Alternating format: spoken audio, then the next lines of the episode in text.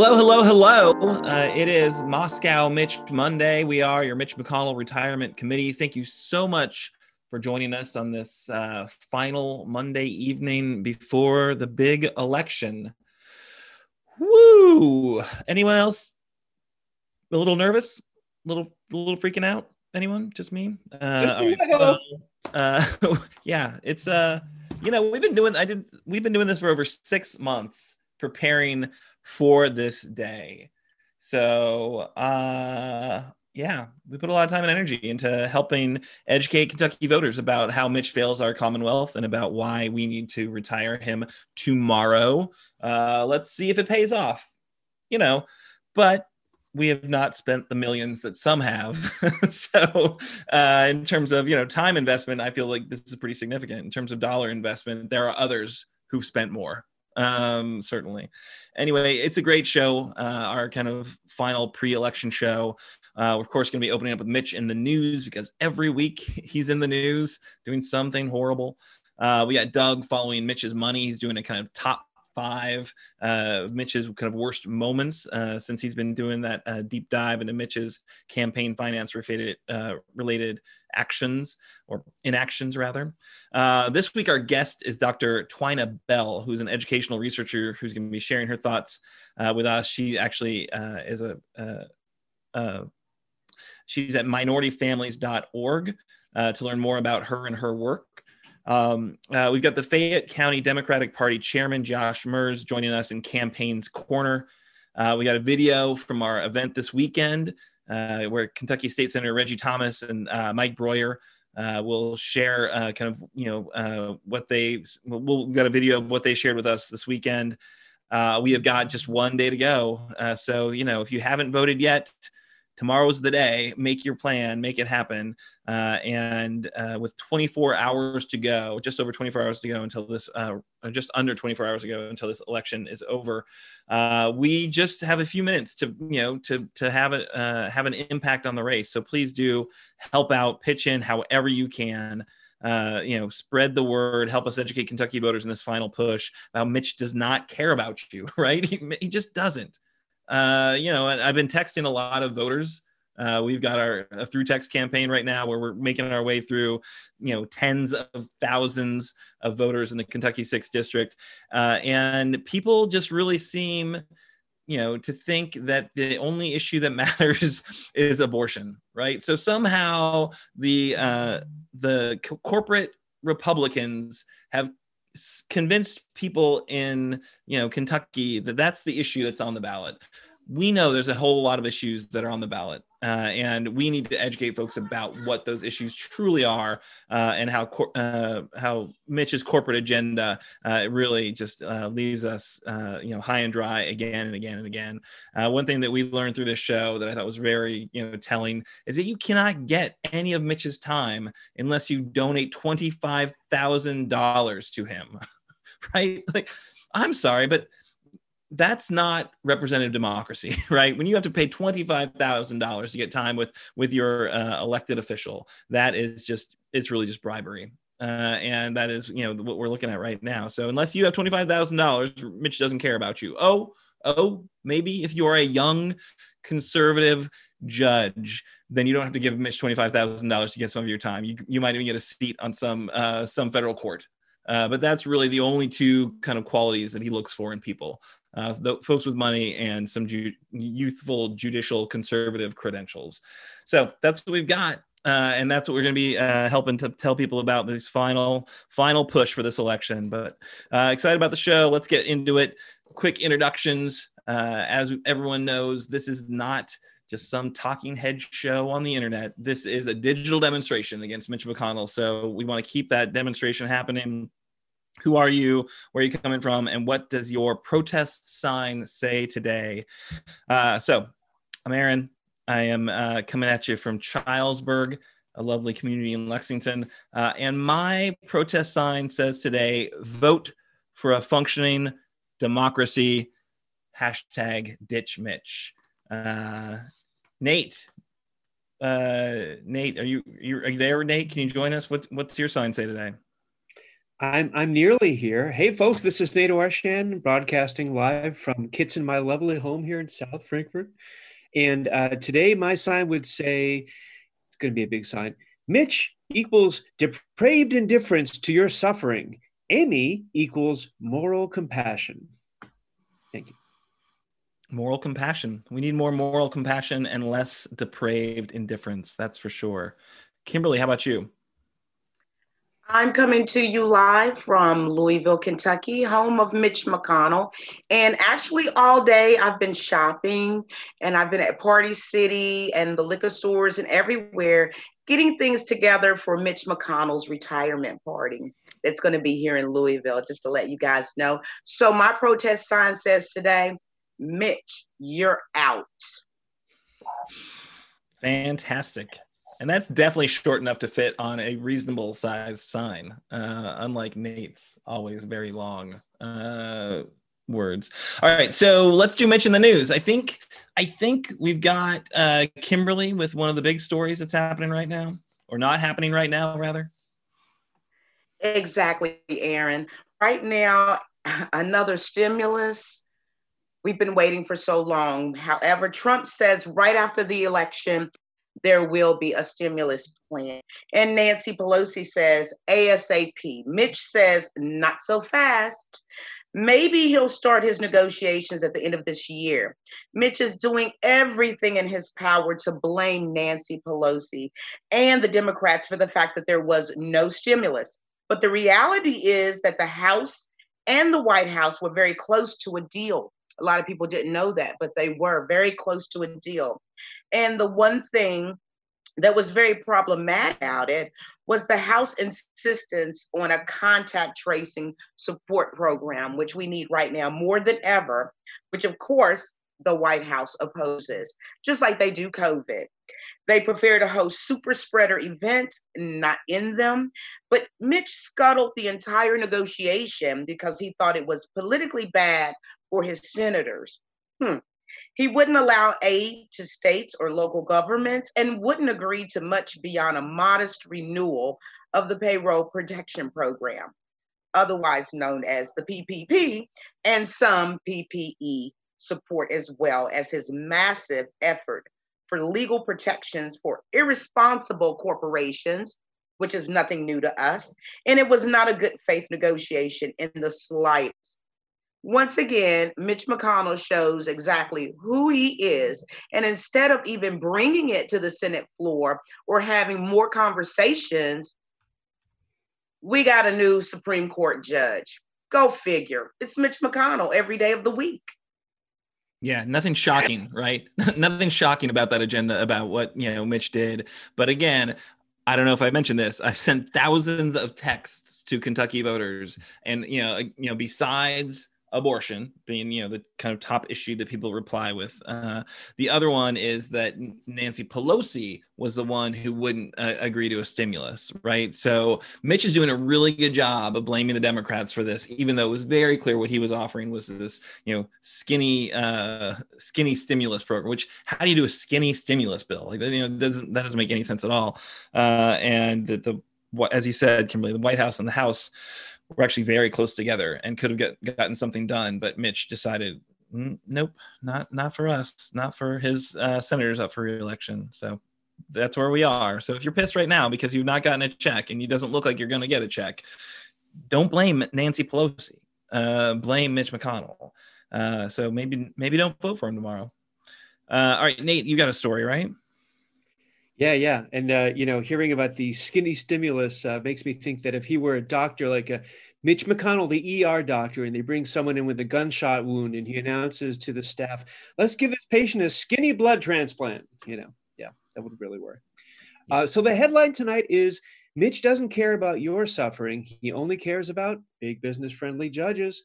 So there's this legal term, depraved indifference. That sounds bad because it is bad. Let's check out the definition per the site US Legal. Quote, Uh, to constitute depraved indifference, the defendant's conduct must be so wanton, so deficient in a moral sense of concern, so lacking in regard for the life or lives of others, and so blameworthy as to warrant the same criminal liability as that which the law imposes upon a person who intentionally causes a crime. You can see where this is going, right? The guy who wants you to reelect him, Mitch McConnell, is the same guy who continues to manage the agenda of the Senate with depraved indifference for your the risk of your suffering, not to mention you know your actual suffering. I'm not talking about whether he makes public statements expressing concerns for Kentuckians. I'm talking about what he's actually, actually, actually doing in the Senate right now. As we've heard already this night, what he needs to be doing is passing coronavirus relief, which we really should call it what it is. It's recession relief because we have fallen into a recession thanks to the mismanagement of the pandemic in America by President Trump and the Republican leaders who support him, e.g., Mitch McConnell. Actually, they should put Trump's picture in the legal dictionary next to the definition of uh, depraved indifference, but I digress. Is there a coronavirus relief bill that the Senate could be considering and voting on? Why, yes. Just a month ago, October 1st, the House of Representatives passed a modified version of the HEROES Act for $2.2 trillion. That's a big number, but for comparison, the 2017 tax cut that gave most of its money away to corporations and the wealthy, that's costing us $2.3 trillion over 10 years. So it's not like Mitch and the Senate are scared of big numbers. But what is he actually scared of? Ooh, that's like a tie into Halloween. Mitch is scared of not being able to keep packing the judiciary with radical activist judges who are approved by the Federalist Society because they'll consistently vote in a rule rather in favor of big business and the wealthy, not for the interests of regular Kentuckians like us and you. He's so scared that he may not be able to keep going on with this evil work of doing nothing but confirming these radical judges that he's putting off what? Yes, coronavirus relief. Just this last Friday, October 30th, Mitch told radio talk host, host show host Hugh Hewitt that instead of acting on the relief bill, he is going to have the majority Republican Senate do pretty much nothing but keep confirming these activist judges up until Congress adjourns on January 3rd. Quote, we're going to run through the tape. We're going to clean the plate, clean all the district judges off as well. But, but, but, but, but, but the relief bill. Nope. Here's what Mitch told Hugh Hewitt in that same radio interview. Quote, we probably need to do another package. Uh, probably? I think that'll be something we need to do right at the beginning of the year. Oh, I see. So while so many Kentuckians are increasingly at the end of their rope, Mitch McConnell is going to run through the end of his tape of radical judges. So while a huge and growing number of Kentuckians don't have food on their plates, Mitch McConnell is fixing to clean his own plate of radical judges who will consistently rule in favor of corporations and the 1%. And while so many Kentuckians are living with the fallout of our current national recession that has no end in sight, Mitch McConnell is telling us, hey, just tighten your belt through Christmas, and maybe, maybe I'll let the Senate revisit getting you some emergency money after New Year's. Hey, my fellow Kentucky voters, do we really want to reward this man's depraved indifference to the suffering that could have been prevented with responsible leadership in the White House and the Senate? Please, don't you be indifferent to it. Vote for Amy McGrath to end this reign of irresponsible, gratuitous cruelty. And let's get our government working for all of us again. For Moscow Mitch Monday, I'm Nate Orshan. Thanks, Nate. Depraved indifference. That's our senator, folks. Uh, you know, which this sounds familiar, right? Because if you think about it a year ago, what was Mitch doing? I think he was defending Trump over a government shutdown right? Like there was a government shutdown over the holidays, so you know, government workers, you know, people who worked at federal prisons who don't have a lot of you know, you know, uh, room in their budgets to begin with, were you know kind of forced to go without over the holidays because you know there was a fight over funding of the wall, and Mitch, of course, wouldn't ever you know dare cross Trump. Uh, so I guess that gives uh, a little bit of context for my story, which is actually an opinion piece from Sunday uh, which uh, Linda Blackford wrote uh, asking, Will Mitch McConnell act like a statesman on November 4th? So she it's a great column. If you don't read Linda Blackford's work, you really should. I think she does an amazing job.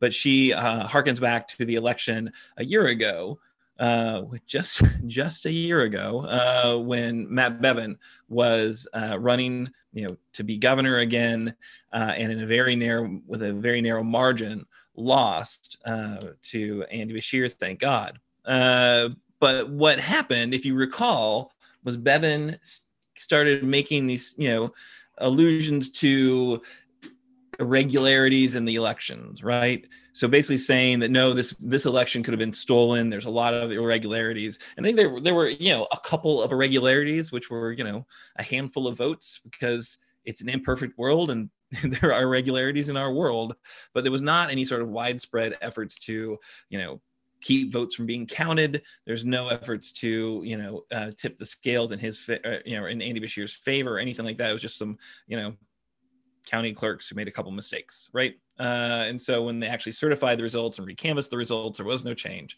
Uh, but what was interesting was while that was happening, you know, we had some. You know, I hate to give them this, you know, this credit, but like statesman-like behavior from uh, the state capitol in Frankfort. Uh, specifically, uh, Jason Neems, Nemes uh, from Louisville said the best thing to do right now uh, is for Governor Bevin to concede the election so we can move on. Uh, so, you know, actually calling on Bevin to just stop making any sort of claims he couldn't back up. And Senate President Robert Stivers said, It's time to call it quits and go home. Say he had a good four years and congratulate Governor elect Beshear. Uh, and this was before the recanvass, right? So, you know, basically a lot of Republicans were willing to say, look, there's no here, there, there. He should stop talking about this. He should just accept this election. So the real question is, will Mitch McConnell play a role like this, uh, you know, in say 48 hours, right? Um, and I think if you are banking on the future of our democracy uh, on Mitch McConnell acting like a statesman, and challenging Trump on any level, uh, I think we are going to hell in a handbasket, right? Because I don't think Trump, you know, Trump's never really been checked by McConnell. Everyone knew McConnell didn't really like Trump, but he absolutely was happy to get into bed with him when he was elected, right? And didn't doesn't ever call him out, except for in the most egregious instances, he'll maybe issue a statement that is against something similar to the egregious instance, but never calls Trump out by name uh, right? So it is, you know, he's his political calculation is that that kind of willingness to just let Trump trample, uh, you know, the presidential office, you know, uh, is absolutely worth it in these, you know, as we just heard from Nate, young conservative judges being appointed. He knows that's how he wants to change our political landscape and to do it for gener- a generation. You know, doesn't care if Trump is wholly, you know, destroying and degrading the office of the president. So it's hard to expect Trump uh, to you know have a check in the Senate uh, majority leader uh, in whatever crazy town he's going to do. Right? He's already announced. I mean, we don't talk about Trump on this show very much because it doesn't really you know factor into the Senate race a ton, but uh, it absolutely you know the outcome of this election you know is seriously going to be in question by Trump's behavior.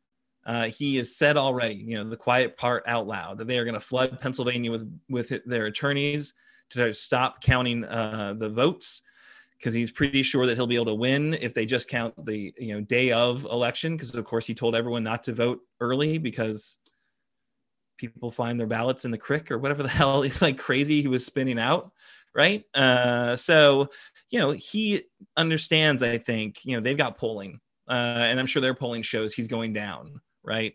So he's trying desperately to hold on to this office, and he does not care about the integrity of our, you know, our institutions.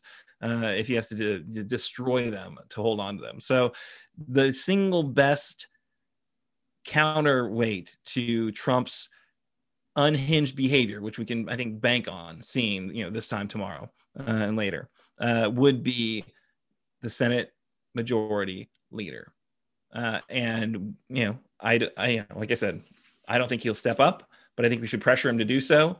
uh, no, you know, no matter your party. Uh, but uh, I think that's what we got uh, in store for us. Uh, I think between now and the next time you see us uh, on Moscow Mitch Monday, things could get very interesting, and I'm very hopeful that we'll see some actual leadership. But I am not going to hold my breath. All right. So that's mention the news. You can find links to all those stories in our comments. So if you want to go deeper dive yourself in any of those stories, just do it. Click on the links. Um, but our next segment, which I'm really excited about tonight, uh, is our campaigns corner. So our quick five minute interview to help uh, you know educate our viewers about what's going on in the larger pro- progressive political ecosystem here in Kentucky. How can folks get involved? How can folks be a part of making Kentucky a more progressive political, uh, politically progressive state? Uh, and what we have with uh, who we have with us tonight uh, is the new-ish Fayette County Democratic Party Chair Josh Mers. Josh, welcome. Thank you so much for joining us. Thank you. Thank you. So glad to be here. So yeah, tell us. I, I think that's right. You're kind of new, right? You haven't been there in, that long. Yeah. So I'm new to the chair of the Fayette County Democratic Party. I was uh, I've been on the executive committee since like 2012 when I was the president of the Fayette County Young Democrats. Um, so I've been around the county party for quite a while, but as the chair, that started in July. Gotcha. Gotcha. Yeah. Quiet time. Just quiet time to take over. Perfect time. Perfect time to jump in. Uh, how's it been going? What have you guys you guys been up to? Oh my gosh, it's uh, it's been going great. We are the party, the county party that all the other counties across the state really look to to see how to do things. Uh, you know, we did uh, um, 14,000 texts over the, the weekend alone to Fayette County. That doesn't count the calls and the text and the lit drops. Uh, we delivered a total of about 6,000 yard signs for every campaign from the top to the bottom of the ticket in uh, one weekend. Uh, so we've got an amazing volunteer crew. I think everybody is is pushing to the last minute. I know there's still some phone banking going on for some county volunteers right now as we speak. And I think we're all just trying to get to the finish line tomorrow. Absolutely. And as someone who received uh, a shipment of yard signs, I want to say thank you. Uh, that was fantastic. It's like better than my newspaper delivery. It came out, oh, look, there it is. Uh, well timed so that even my very uptight HOA couldn't get mad at me about putting them out too early, which was lovely. Um, uh, cool. And what are you? So, which races are you guys watching? The or are you seeing the most kind of volunteer engagement and activity? Well, I mean, the McGrath campaign definitely kind of takes center stage. I think everybody is, uh, and it happens every six years that we are so excited to for that opportunity to to end Mitch's now 36 years uh, in the U.S. Senate that we get volunteers asking, you know, nonstop to be part of the McGrath campaign and how can they help. Uh, the good news is is that we coordinate all of our efforts. So a volunteer that comes to the county party for McGrath is also helping Josh Hicks for Congress, is also helping our state legislative candidates, uh, and even our magist- our magistrate candidate in the first district. Uh, everything else is nonpartisan; it's on the ballot, so we don't get involved in that. But uh, it allows us to coordinate up and down the ballot and really get the most uh, bang for our our volunteer effort. That's fantastic. Uh, cool. Oh, and I guess I'm going to ask you. I, I, always skip this question. What What would your protest sign say today? What What would you be holding up there, Josh? Uh, probably something along the lines of 36 years. Are you effing kidding me? I wasn't sure if I was allowed to actually say the real word, so I figured I'd just give the the the, the letter on there. That's probably good. I mean, it's a family show. I, I, I, don't I don't know that it is. I don't know that we have any kids watching. I don't I don't think this is really a big uh big in the kid demographic. But yeah, I got you. I appreciate that. You know, we want to keep it clean. Uh, all right. Any questions uh for uh for Josh from the the co-host Nate or Kimberly? Uh, gosh, you don't have to. Uh, it's fine. Can you? I'm putting you on the spot. Well, yeah, I, I, I guess uh, what's the breakdown of volunteers? Like, would you know when I think of, uh, especially on election day, you know, you think of poll workers and they tend to be older and whatnot. But I'm curious about sort of what the demo, demos are for uh, the folks that you've got helping you. We've got everything from I think the oldest volunteer right now is about 88 years old. I think she is. And then we've got everything down to, to high school kids that are out doing lit drops on on weekends. Um, you know, and then I, speak, I, I think that the texting, uh, a big push for the weekend was that the Kentucky Young Democrats uh, messaged me and said, "Hey, we've finished texting everything that we've been given by KDP. Do you have anything for us?" And so they they tackled several thousand uh, just right out of the gate for us uh, for the weekend. That's awesome. That's awesome. Kimberly, you have a question for Josh? Yes, just want to say, Josh, congratulations on your new uh, position there. And it sounds like you're already doing some great things. So I guess I don't have a question. I just wanted to make a statement. Congratulations. And um, we'll be talking real soon. Well, thank you so much. Don't forget that you all have uh, over there in uh, Louisville the largest county party. And I know that they are just like us, always looking for uh, new members to join the executive committee to, to make sure that the progressive community and, and our community as a whole is represented. Uh, and that's one of the things that I'll point out is keep in mind that every four years, the, the Democratic Party from the precinct level all the way up to our national committee has to reorganize. Uh, typically, that's done in a presidential election year, but because of COVID, we postponed it. Uh, so 2021, where there are no elections on the ballot, unless there ends up being a special election for the state of Kentucky, we get to reorganize the party. Uh, and you know, you you bring up, you know, as you kind of led into this intro, how can we help to make sure that Kentucky becomes a more progressive, more forward-thinking state? Well, it starts right at your local level on the party. Get involved as a precinct person. Get involved on our local executive committees. Get involved on the state central executive committee. That's how you make changes to the Democratic Party within Fayette County and within Kentucky as a whole. Awesome. Great. And so, yeah, as you said, like every six years, people get excited because they want to take down Mitch uh, hopefully, you know that ends tomorrow. Uh, but um, but yeah, what do you you know you you want people to get involved with the actual organization itself in terms of its leadership? That's the best way to to help out, or what else should people know? Well, no, I mean that's that's a huge piece to it. That's how you really can kind of shape the direction of the party itself. Uh, the volunteer effort is huge. You know, find your candidates that you you know you love and adore, and you just think that they are the greatest thing to happen to Kentucky politics since forever and volunteer. You know, they need it. They need your donations, even if it's you know a five dollar donation. They need your you know your sweat and your tears. Uh, you know, I ran for office, and probably the greatest moment when I lost was seeing the emotional effect on the people that had put you know months and months of effort into the supporting my campaign. Uh, it really made you feel like you had possibly changed the, the, the conversation a bit. Uh, and so that's great. And then the other part is run for office. You know, I mean, we don't do a good job as Democrats and progressives in Lexington, where our council races are nonpartisan, of trying to help progressive candidates be a part of, you know, the most localized uh, uh, government that that interaction that we've got. Uh, you know, more stuff happens at 200 East Main, uh, that's City Hall uh, here in Lexington, than than change that happens in Frankfort or Washington any day of the week. And we need good, bright, progressive minds to sit on that council. Because I think people take for granted that Lexington is this you know island of blue and a sea of red.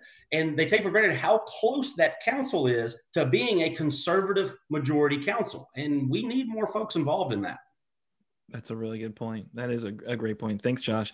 All right. Well, thank you so much for sharing your perspective, and we're excited to help the Fayette County Democratic Party. You know, uh, beyond tomorrow. Uh, let's check back in.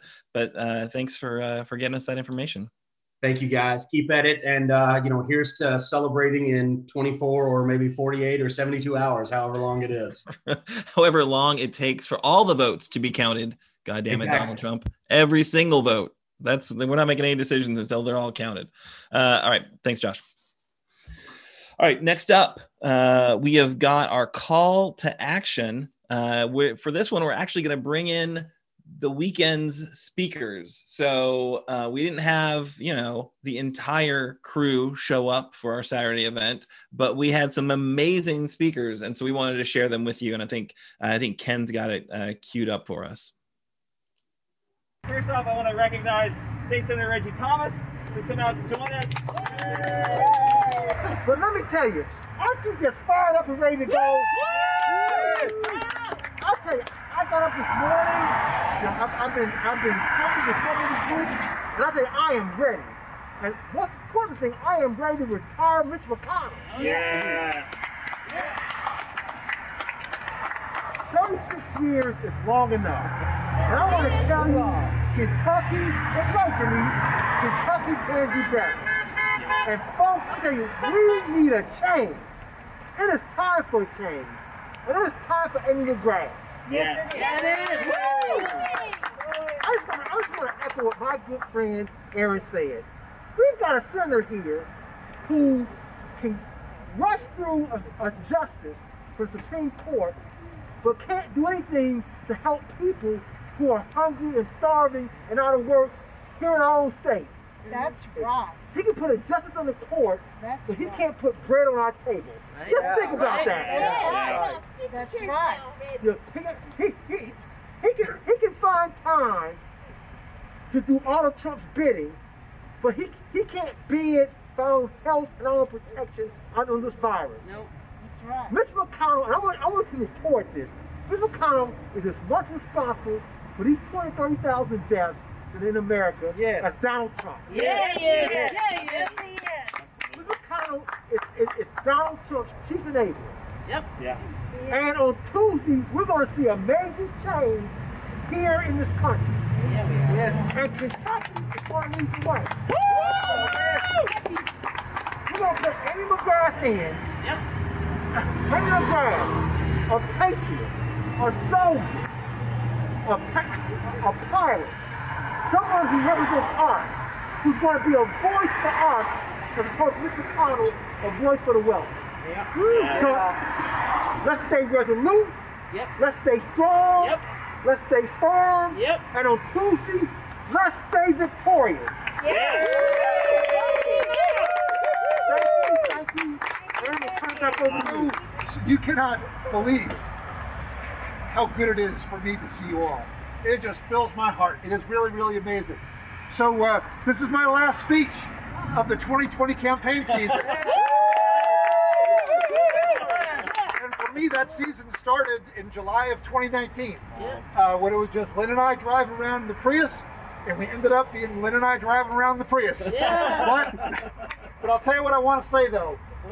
I want to say to everyone, and I know there's a couple of you here who supported my campaign, I am so incredibly proud that when the primary concluded in June, you gracefully accepted the results of the primary Yes. and you immediately went to work to get Colonel McGrath elected to the United States Senate. And that shows that shows an incredible deal of maturity, an incredible deal of character, and I'm more than proud, I cannot imagine to be associated with you, and thank you. Oh. All right. Come on. Woo! So I am optimistic looking forward to election day.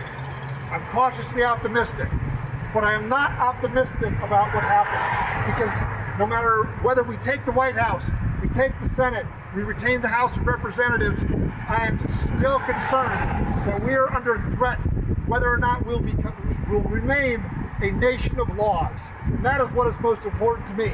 And so I'm concerned about the future. And it is with great caution, with great respect, that I want to borrow a phrase from our Jewish brothers and sisters who survived the Shoah.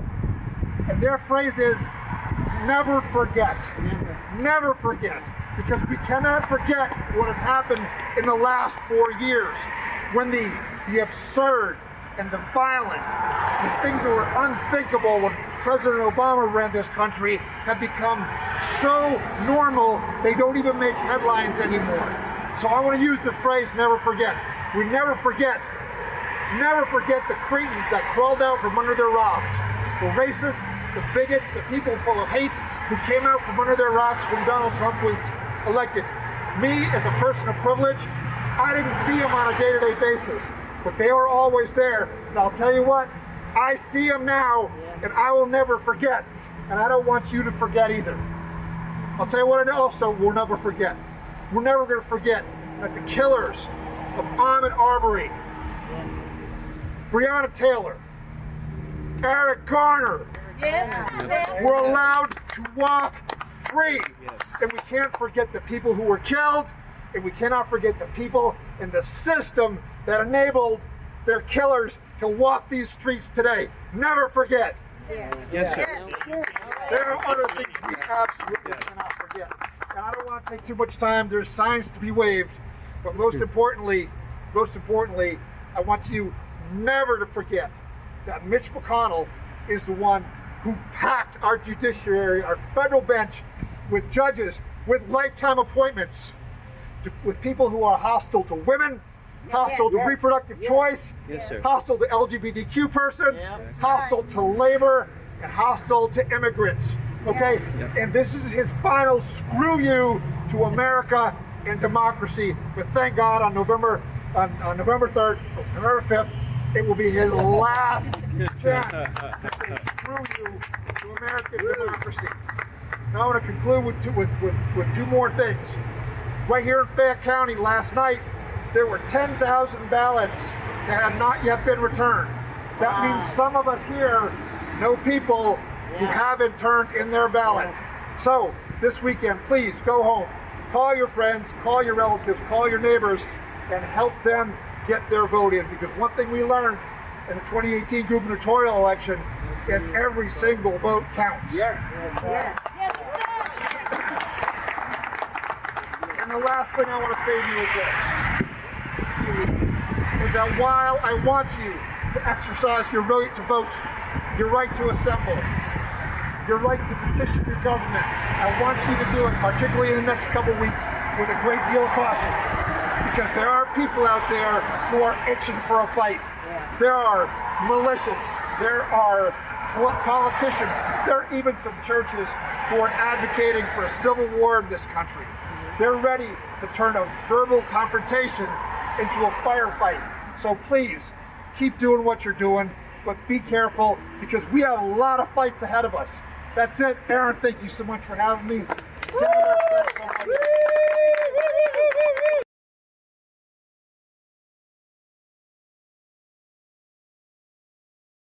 You ready to have me back.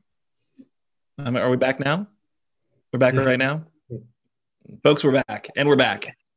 Uh, so uh, thank you so much for uh, you know, I Reggie and Mike. These are just great, great guys, you know, and great public servants, and you know, kind of just embody that servant leadership that I think is so important. And man, we got to get Mike.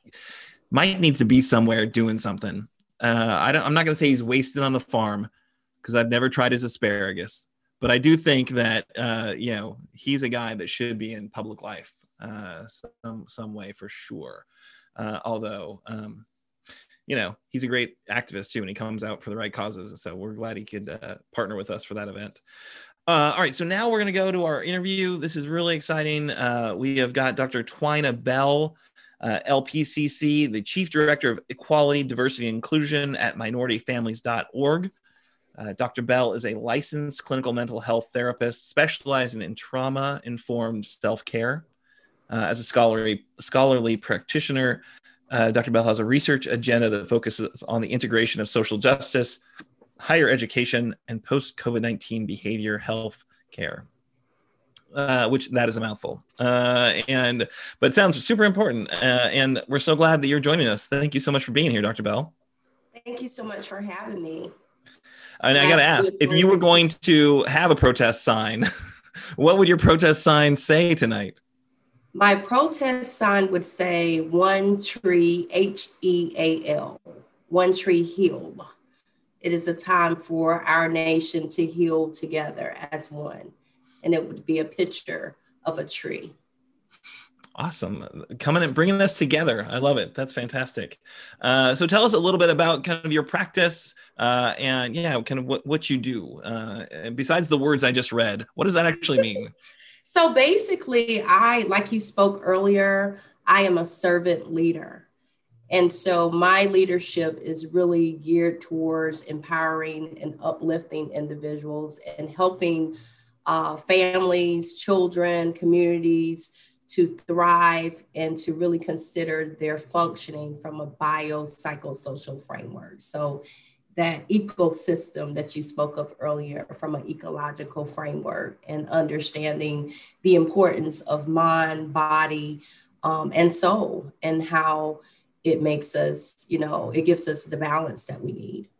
Oh wow. So would would the term holistic fit into this? Yes, absolutely. Natural absolutely. and holistic. So great. Okay, Nate, I think Nate has a question for you. Yes. Yes. Hi, Dr. Bell. Hi. So, so glad you're here.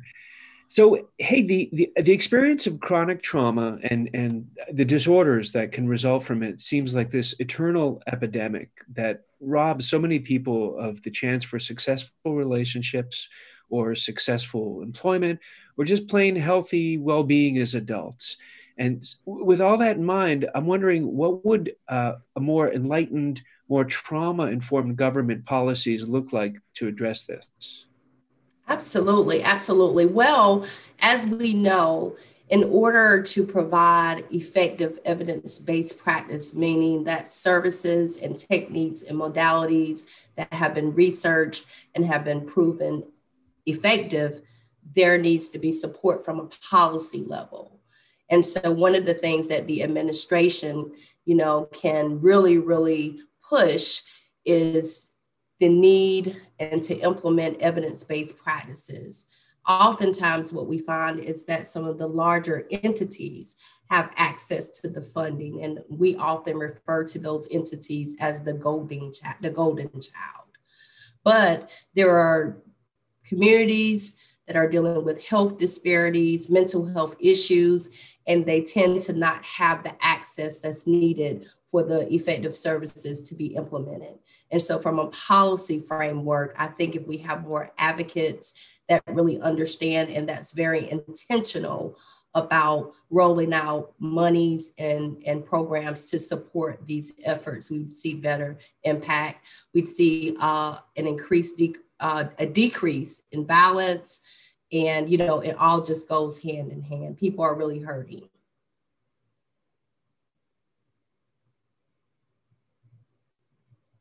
Well, Dr. Bell, um, I have a question, but I had to write it down because it's a pretty long question, but it needs to be asked. It's so important about this question. You know, a lot of people are anxious and depressed and frightened right now because of the toxic political environment uh, that we're living in there are a lot of right wing groups that are threatening violence all across this country and civil unrest if the election doesn't go their way.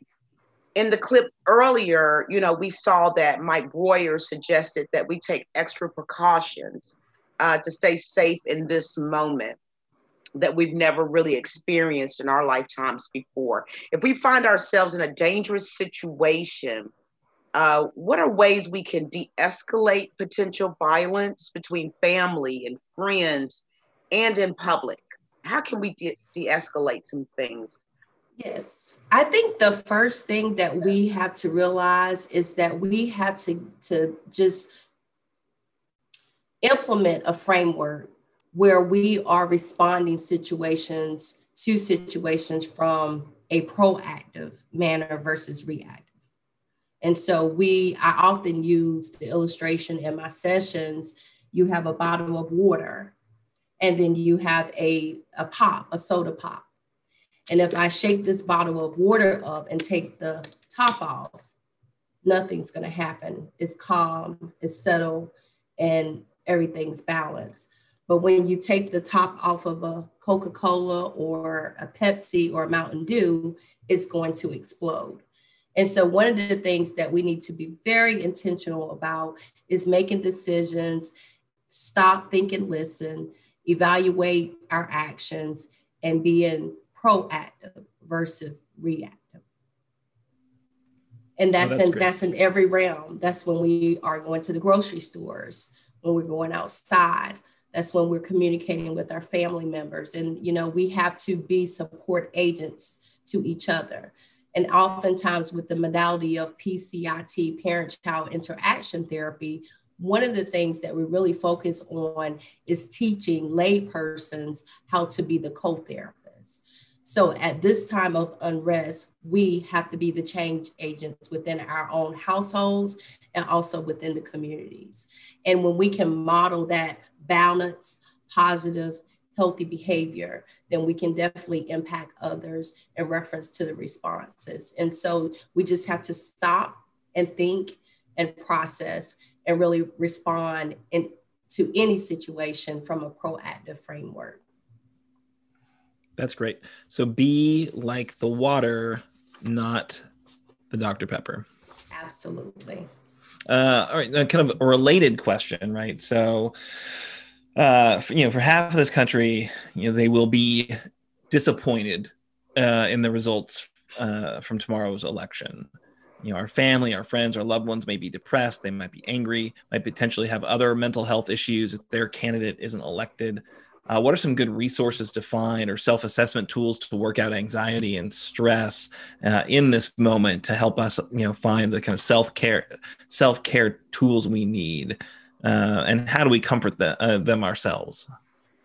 I think one of the biggest thing that um, has come out of all of this is that mental health services they're accessible to everyone at this time meaning that you know that we've gotten off of the couch okay? We've flipped the couch over. So telehealth services is a service that is going to give everyone access from the comforts of their home or wherever they're located uh, BetterHelp um, is one place where you can find a therapist you can also visit us at minorityfamilies.org we serve a variety of families and children.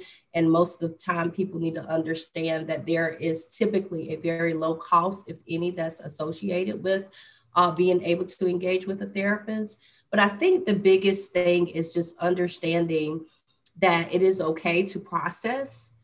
Uh, we all are experiencing overdose media overdose you know the the tv shows the news you know everything that's going on the fear that's associated with the election.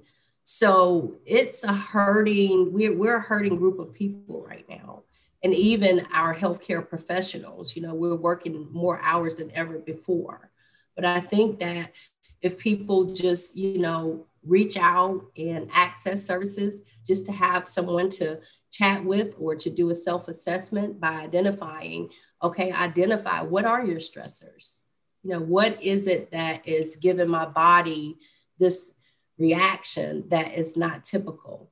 And once you're able to identify those stressors, then you can begin to go down your list of things that you know as your as your individual self. How can I be a better me? What regulates me? For example, I love to go on walks and I love to see water. And so those are the things that are on my anchor list. If you create an anchor list for yourself, if you erase and put the slide the box over and everything that makes you happy and that brings comfort to your mind, body, and spirit, what are those things? So when you begin to uh, experience an increased stress level, you can go to that anchor list. And that anchor list is going to give you that shift and that relaxation that you need. Also a really really big thing that we're pushing is you know relaxation strategies and deep breathing okay? Just a simple breath. Just to be able to stop take a deep breath.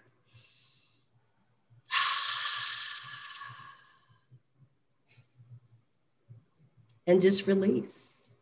Turn it off so when you find yourself, we call it your thermometer, and when your thermometer begins to increase, you can just literally, that is a tool that you have with you all the time to just stop and take that deep breath and release that deep breath. And when you release that deep breath, we want you to release it like,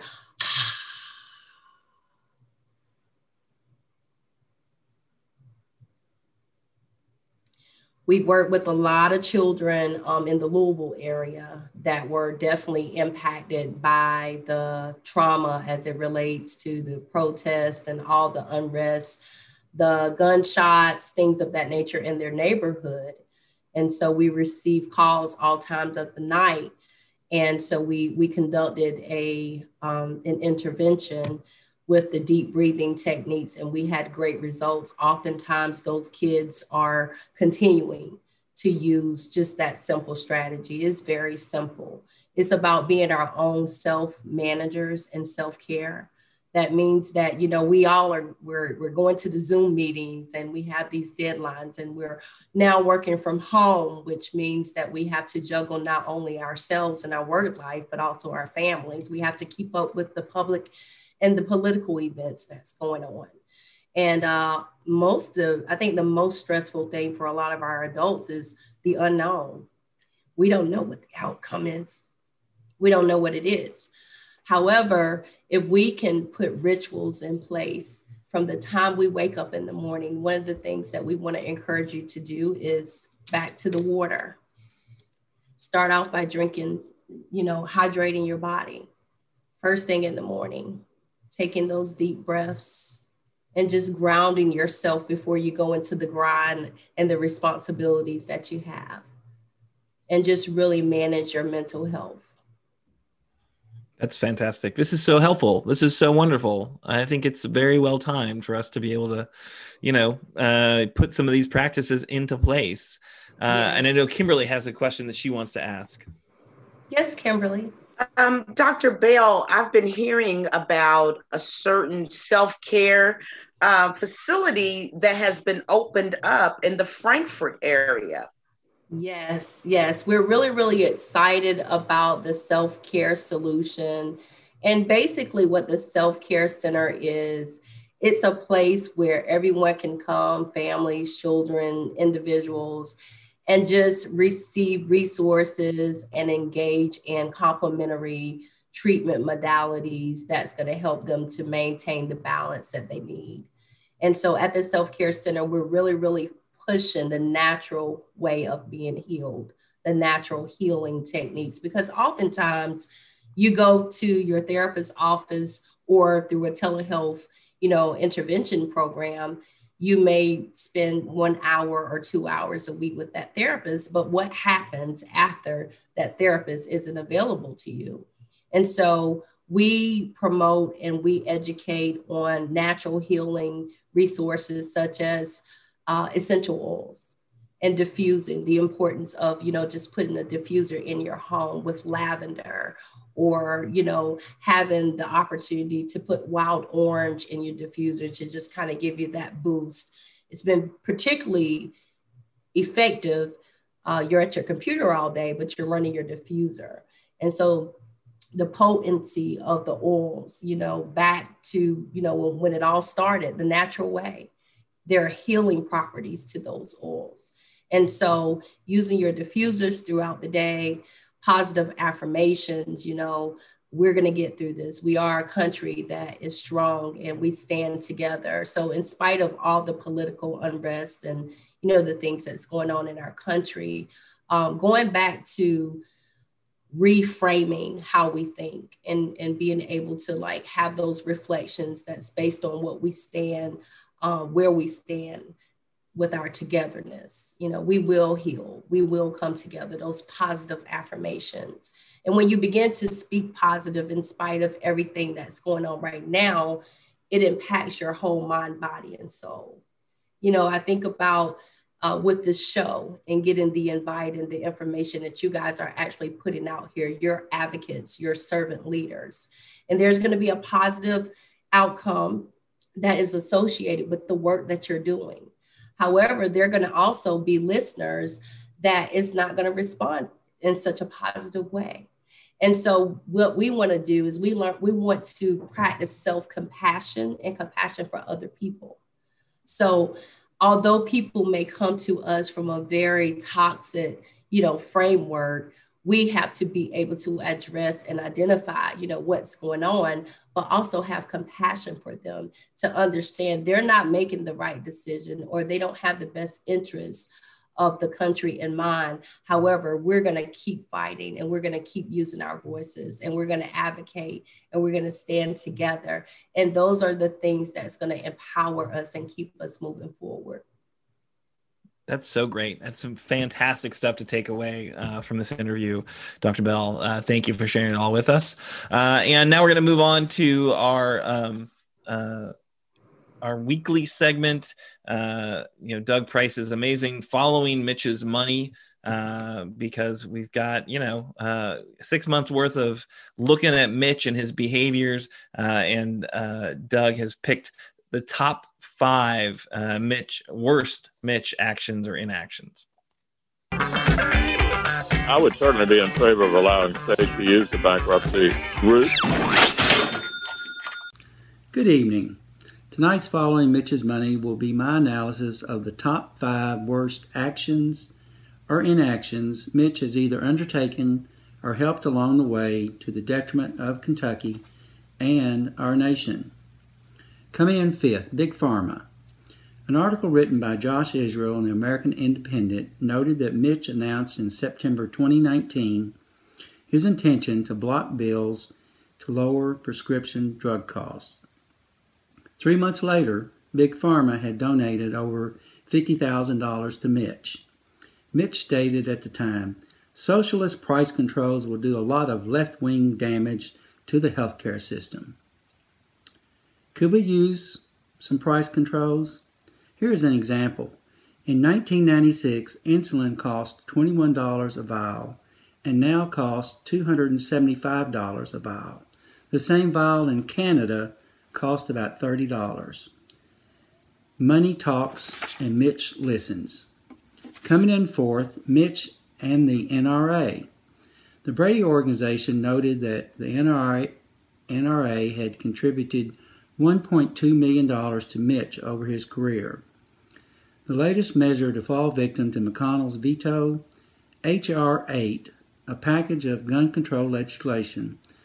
The bill passed the House in February 2019 and apparently is still sitting on Mitch's desk, along with 400 other bills. In the 2020 election cycle, the NRA has spent $25.7 million in contributions, lobbying, and PAC funding. Money talks and Mitch listens. Coming in third, Citizens United. In 2002, Congress passed the Bipartisan Campaign Reform Act to control the money flowing into politicians. Mitch fought back against the BCRA and actually filed suit in 2003 that ultimately ended up in the U.S. Supreme Court.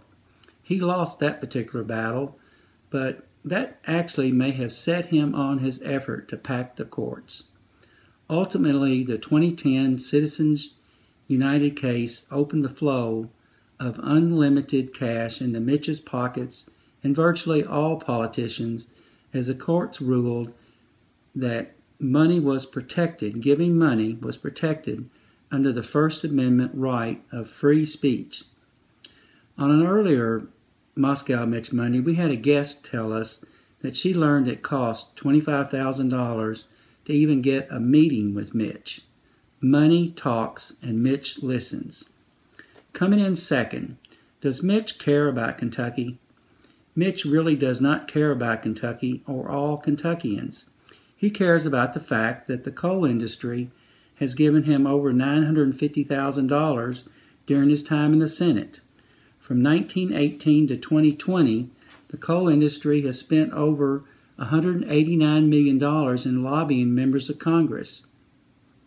As another example, payday lenders have given Mitch over $140,000. These companies prey on the very people that Mitch will not help, those at or below the federal poverty level. Mitch has never voted to raise the minimum wage of $7.25.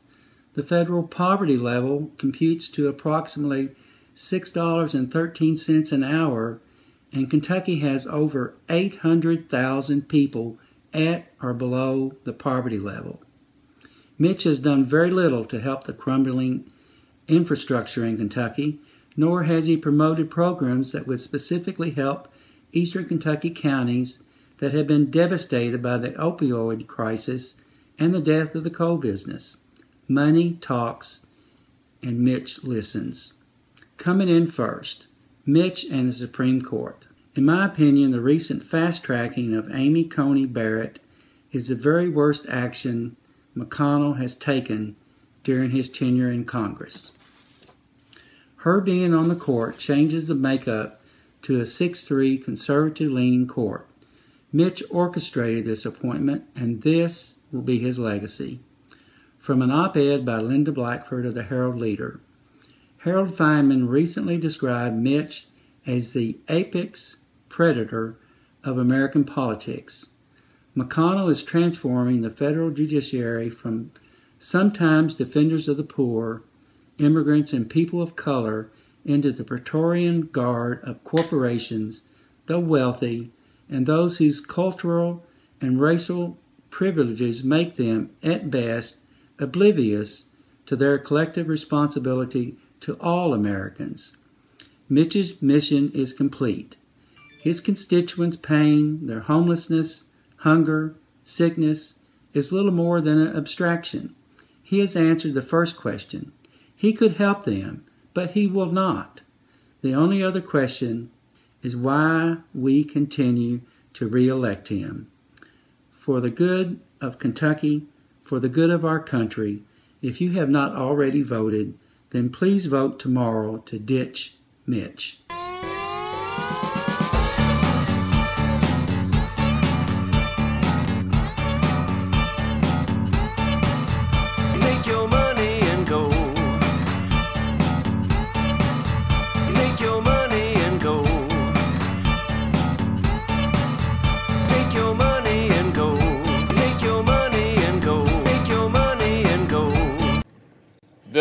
Partisan impeachment will end today. President Putin was extremely strong and powerful. Proud Boys, stand back and stand by. All right. Uh, thank you, Doug Price, uh, for always doing the homework and figuring out how Mitch is failing our state and how he's following the money to uh, to deliver horrible policy for all of us or stop good policy. He, he probably mostly stops good policy because um, he doesn't really pass a lot, right? I get judges. Grim Reaper. Um, Grim Reaper. that's the Grim Reaper. Got to get rid of that guy. Uh, all right. So I think that's the end of our show, pretty much. We're going to th- throw it over to Kimberly to close us out. Yes. Well, remember, committee, we've got just one day to win this thing big and retire Mitch to save our democracy. I know it sounds like some type of pitch line, but our democracy is at stake right now more than what it's ever have been. So please, please, please make sure to take action right now. And what I mean by that is this week could look like this. It could look like terror and mayhem or possibly a path back to normalcy. But the thing about is that we're just going to incorporate some of the breathing and things that Dr. Bell taught us, and it will be fine. Uh, so, tomorrow, if you have not voted and you don't have one of these on, you need to make sure you vote tomorrow. Your vote counts. There have been times that candidates have won with just one vote or five votes. Every vote matters. Every vote matters.